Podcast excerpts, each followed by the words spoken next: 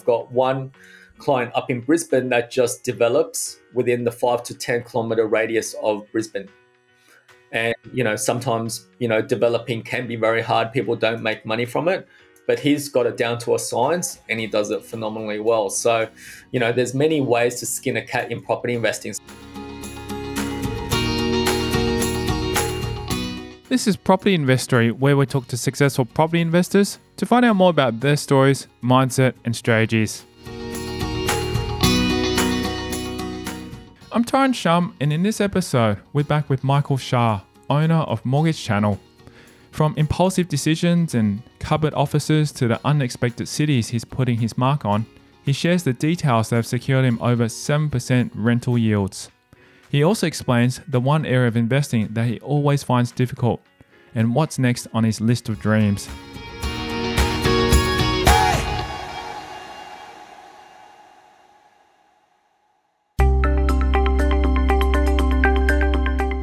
Xia is keeping his eyes on the market, looking out for an amazing deal that will help him find his dream principal place of residence.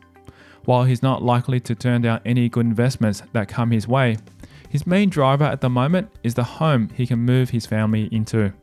Luckily, he's not feeling that sense of urgency, which has gotten him into trouble before. One of my worst deals I bought, funnily enough, was my 10th property. And why it was the worst, because I just so wanted to hit this double digit. It was like this magical number for me.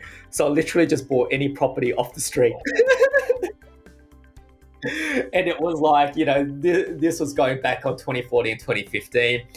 It was in Woodridge. I paid $373,000 for this fully renovated high set. And the amount of issues that I have had with this property, like even the bathtub wasn't plumbed in. Like you would turn on the tap and the water would just go out from the bath and we didn't even know. I've spent close to $70,000 just into that property. And the main reason why it was bad was because I rushed it. I just really wanted to hit this goal. Whereas now we're not desperately needing to buy a property, but if it's a really good deal, then yeah, we'll make it happen. So that's also made that our deals are a lot better now as opposed to kind of rush for it.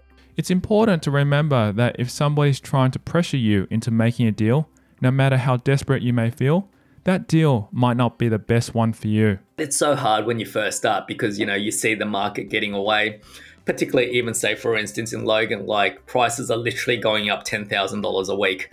And it's just you and feel that, oh, if you don't buy this one, there will never be another one. And I certainly felt that when I was building my property portfolio. What helped me overcome that was actually through the mortgage broking business. So every single week I see deals across my desk, and every single week there are properties that I think are freaking amazing and that I would buy myself. So that's kind of sated that desperation to then be needing to buy last week, because if there was no good deals, then we probably won't be in business anyway. So that's made me realize that a deal of a lifetime comes around once a week. Over the last couple of years, finding the principal place of residence has been a hot topic in the Xia household. It's such a big discussion that's bigger than Xia's office. But then again, that isn't hard. There were times when the property price wasn't going up, then there's a lot more pressure from the spouse to stop doing what I'm doing. And then just buy. I mean, you know, in saying that, even to this day, we are quite frugal in terms of where we are. We are living in a 2-bedroom townhouse. It's nothing flash by any means. The office that I work from, the joke between the brokers is actually I work in a cupboard, like literally a cupboard. So it's a walk-in wardrobe that we've knocked down, and it's about 1.5 by 1.5 meters. And I work from home. And my wife, you know, she'll just slide the lunch underneath the curtains every day.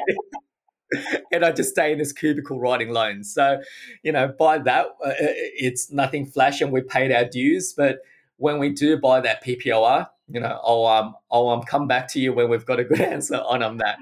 I think when the market is right, people say, oh, Sydney goes up forever. But there has been times over the last 5-7 years where Sydney has dipped and it hasn't been crazy. Like I'm not waiting for the market to crash to buy.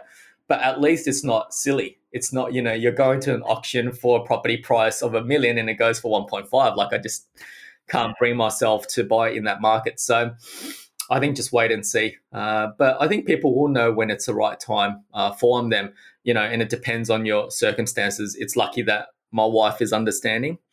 But there will be other times when, you know, like now our second is coming in April, so very shortly. So there is definitely more pressure now. So yeah, I'll let you know. As a big believer in the happy wife, happy life philosophy, he sees buying your principal place of residence as a lifestyle decision more than a timing decision. If it's purely financial and you're looking to make money from that transaction, then I guess you just need to do your own research and decide whether buying in Sydney in 2022 is the right call or not. Or maybe you look elsewhere and think that, oh, okay, maybe those areas gives you better numbers. I am a believer of delayed gratification. You know, you pay your dues. I believe that everyone has to sacrifice at one point in their life, whether you sacrifice when you're a little bit younger and your later years are a little bit easier, or in some instances you sacrifice when you're, you know, much later in life and then, you know, there's not that many options. So that's kind of what I'm adhering to, is pay your dues now, and then later in life you're going to then have a lot more options and choices.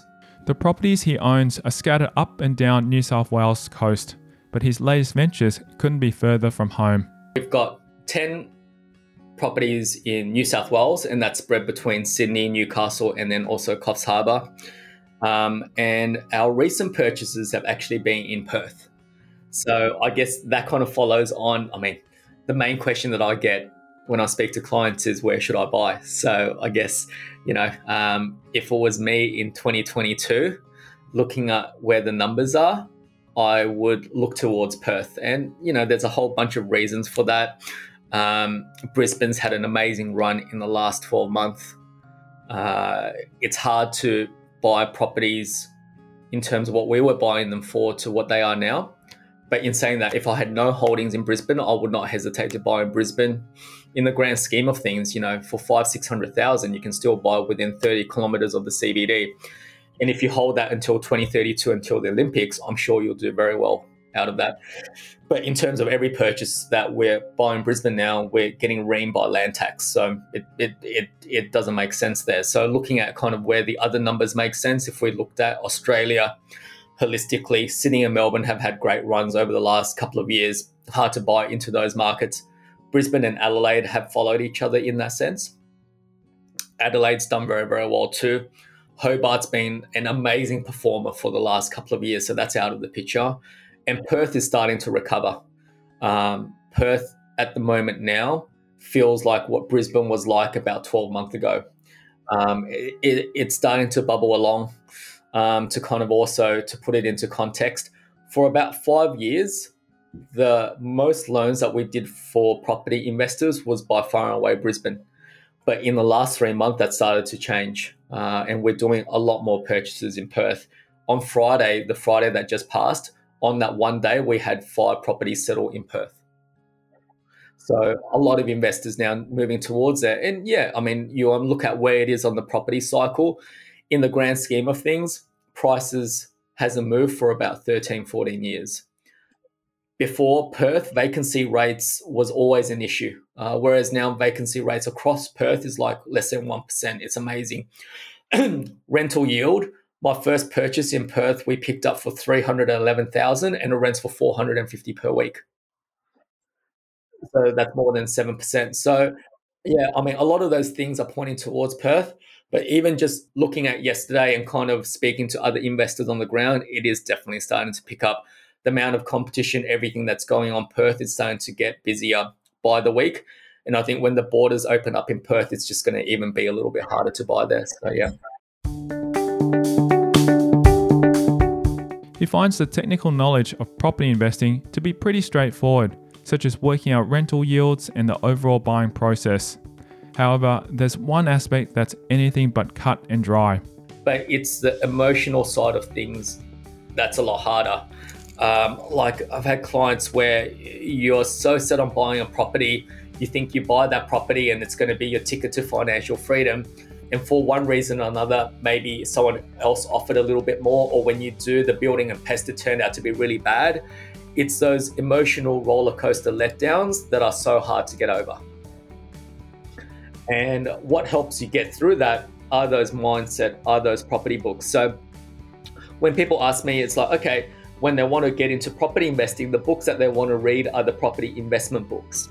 And yes, they do help you with the technical knowledge, and that's very important for when you start out.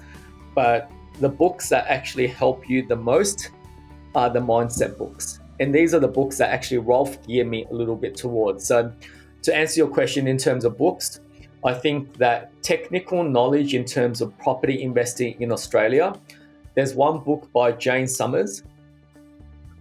I think it's called More Wealth from Residential Property Investing in Australia. And that book is phenomenal. That book was written 20, 30 years ago. It talks about Sydney being unaffordable at $300,000.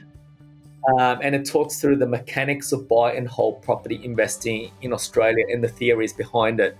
So I read that book again last year, and even though the price brackets are different, it's as true today as what it was back then. He admits that some of the advice in the book is a bit dated, but its overall premise holds up very well. She does in the books advise to pay off your PPOR, which I think is a little bit different now. I mean, it's a lot harder to pay off a $2 million PPR before you start investing.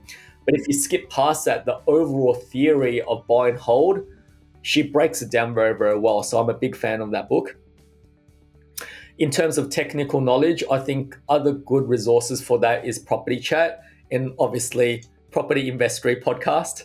That's always, my go-to recommended podcast. And mainly just because you hear so many different stories. I believe there's many ways to skin a cat in property investing. Yes, I do buy and hold, I do some renovation, but I've come across so many clients that use other strategies. They specialize in that one strategy and they just do it phenomenally well. I've got one client up in Brisbane that just develops within the 5 to 10 kilometer radius of Brisbane. And, sometimes, developing can be very hard. People don't make money from it. But he's got it down to a science and he does it phenomenally well. So, there's many ways to skin a cat in property investing. So I think listening to other people's journeys through your podcast, you take key bits from each story and then you distill that and then compare it to your own journey, because everyone's experiences, knowledge, risk profiles are different. So I think when you take from everyone's stories, then you can then formulate that for yourself. Technical side of things, I'll just quickly touch on in terms of the emotional and kind of the self-development books. There's one book that I highly recommend, and that's called Slight Edge. I don't know, have you come across it? Oh, I've read it, Jeff Olson. I love it, and I've listened to it multiple times. And that was actually through your recommendation when we've had a chat multiple times ago. And every time I listen to it, I probably should let you say it. Background on the book for the listeners. Jeff Olson goes and studies a whole bunch of people and sees, what are the differences between people that are very, very successful to the people that aren't very successful. And, what are their habits? What are the things that they do that shape them? And he kind of boils it down to the two words of slight edge. And I won't spill too much about the book, but essentially what it is it's your everyday small actions that you do that shape in terms of your success. So in terms of success, it's not one thing that you instantly do that you become ultra successful. And kind of to reflect back in terms of the gym, it's not one session that you do and you come back with a six-pack. But it's if you do something consistently, do it every day, do it well for the next 6 to 12 months, over time, those small incremental sessions will then give you that result at the end. And the book just breaks it down in many, many examples, and it's very easy to understand. And similar to yourself, I remember when I was driving on the Gold Coast, going between Rolf's office and also my Airbnb, I just had that CD on repeat for like a year. And I think it just ingrains you in terms of what you need to do to then be successful. So that book I highly recommend.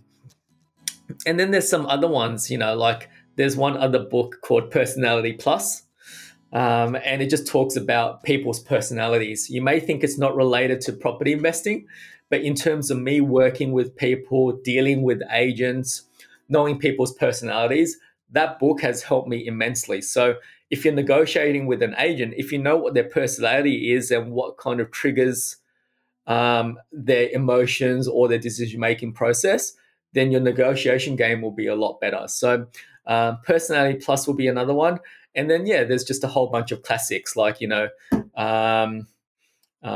7 Habits of Successful People, Think and Grow Rich. There's a lot of these self-help books, and I recommend everyone to just go kind of into that category when you're looking at books and just kind of picking through them. But if I had to give 2 books, I would definitely say Slight Edge and then also Personality Plus.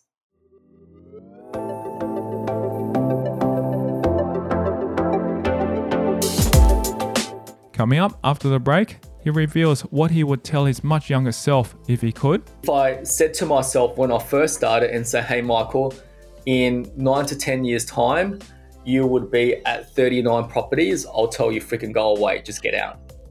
Like, there's no chance. He recognizes the advantages he's had that have helped him along the way. I was lucky enough to catch the back end of the Sydney wave. I was lucky enough to experience that in Newcastle, be around APRA when the lending was a little bit easier. He explains the mistakes he sees people make that he wishes he didn't see. Maybe they had a bad experience with an agent, or maybe they spoke to a friend that dished property investing, and then after that, they don't really look into it. And that's next. I'm Tyrone Shum, and you're listening to Property Investory.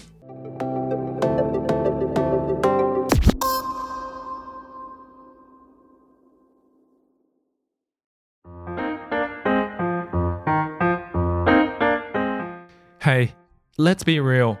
Deals that can yield 20 to 30% per annum do exist. Don't believe me?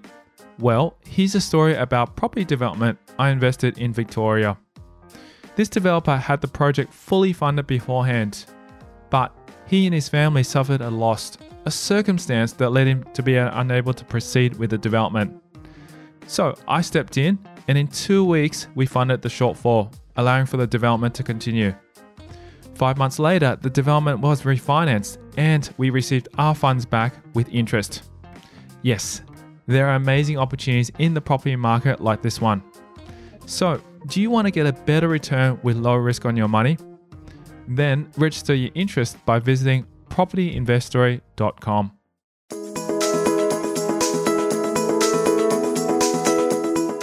Shah is a man with no regrets, and if he had the chance to go back 10 years, there's nothing he would do differently. However, that isn't the case for further back in his past. If I go back to the 10 years prior to that, it's almost like, how much more time do we have? But I won't go into that. But to answer your question, I would say one would be to dream bigger.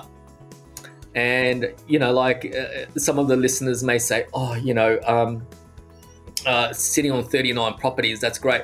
But I can tell you too, as I was growing that property portfolio, looking to build my mortgage broking business, it just felt that it couldn't happen fast enough.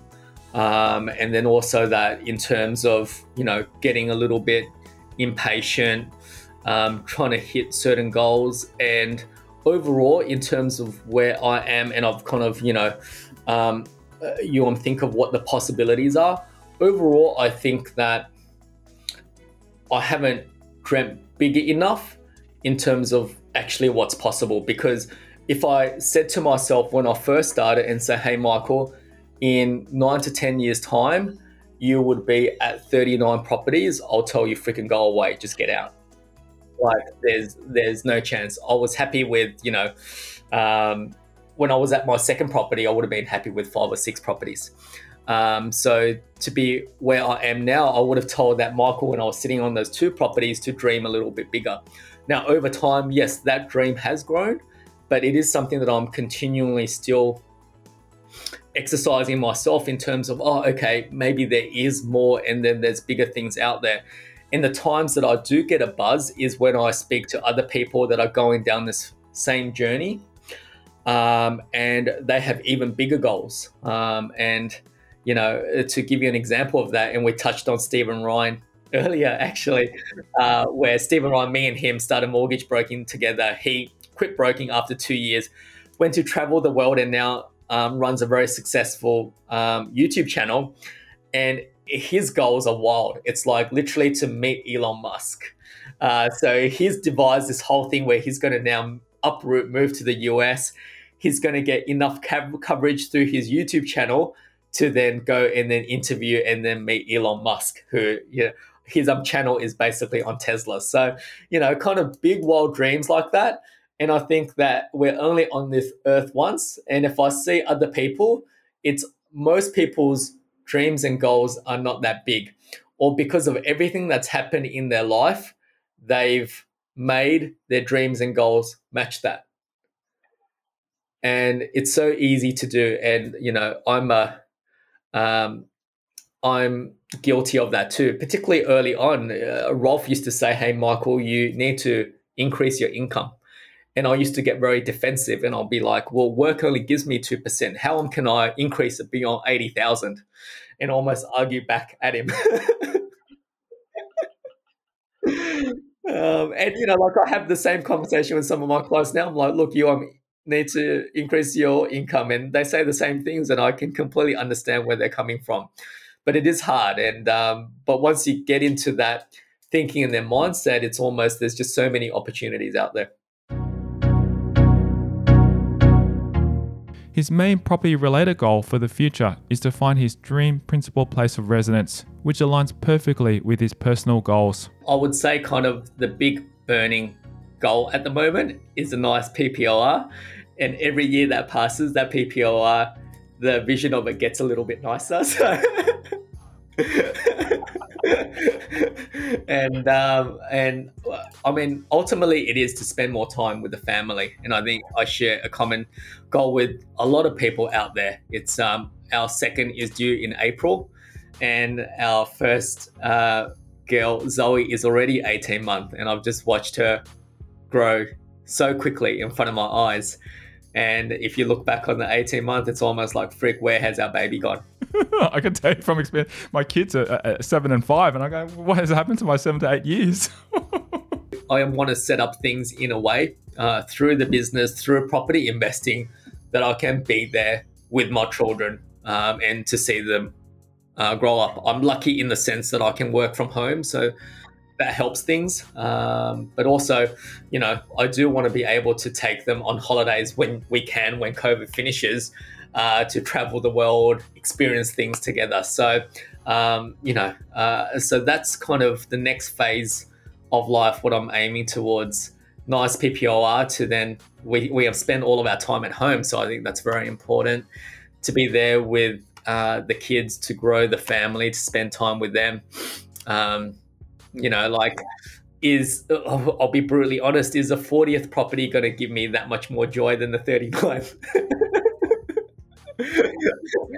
I mean, when I signed that contract, and, you know, you've bought a good deal and you've made, you know, 10% on the way in, it does give you a bit of a buzz on that day, but it fades out very quickly. But being able to, you know, be the only dad at my daughter's swimming class and to be able to take her there, I think for the next journey of our life, that will be the most important thing.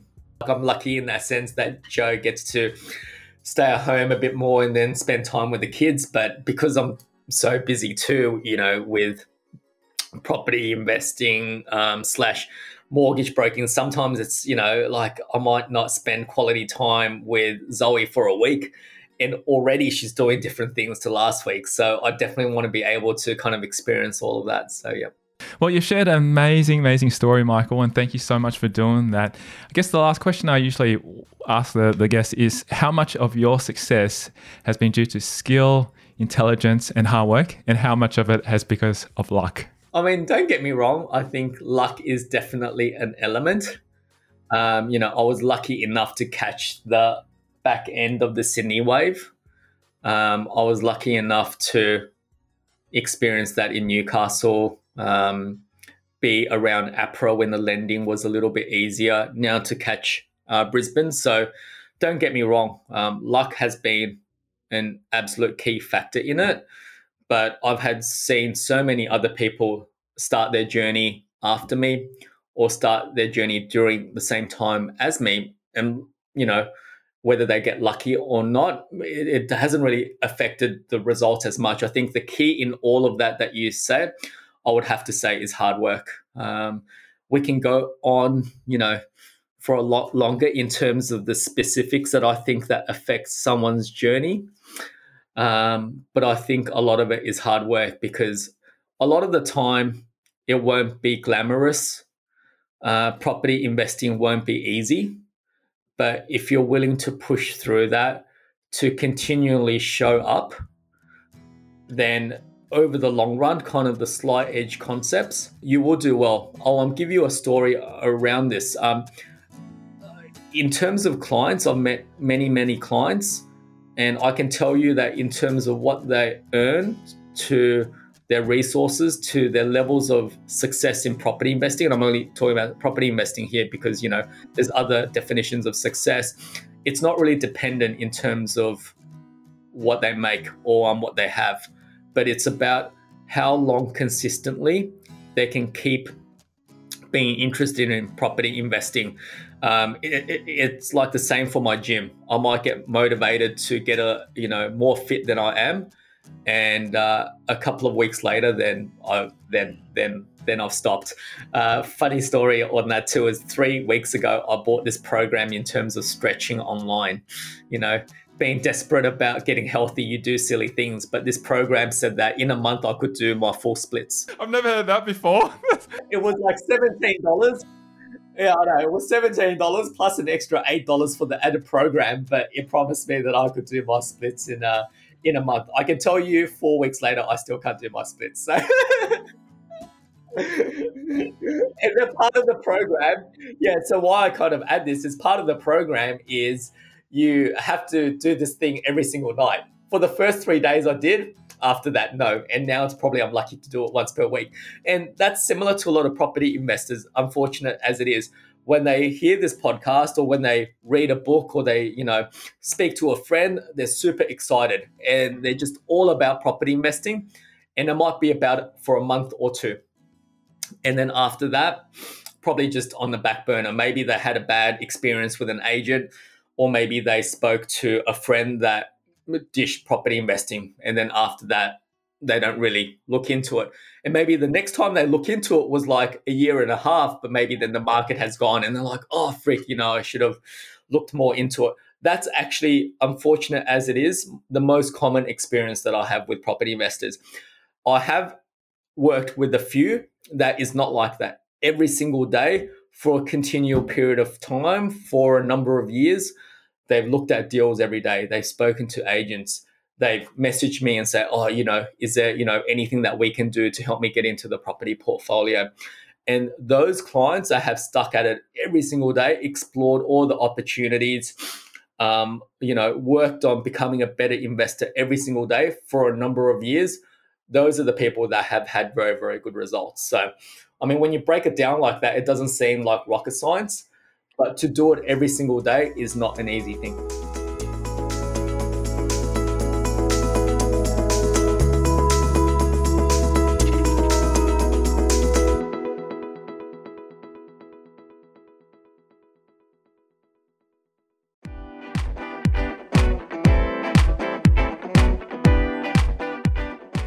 Thank you to Michael Xia, our guest on this episode of Property Investory. If you love the show, perhaps you're now ready to invest your money in a low-risk, high-return deal. If you are, then SMS me your name and email address on 0499 88 10 40 to become a lender. There are amazing opportunities in the property market right now, and I'm looking for lenders who want to invest their money for as short as 6 months.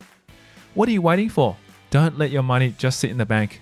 To register your interest, text me your name and email address on 0499 88 10 40.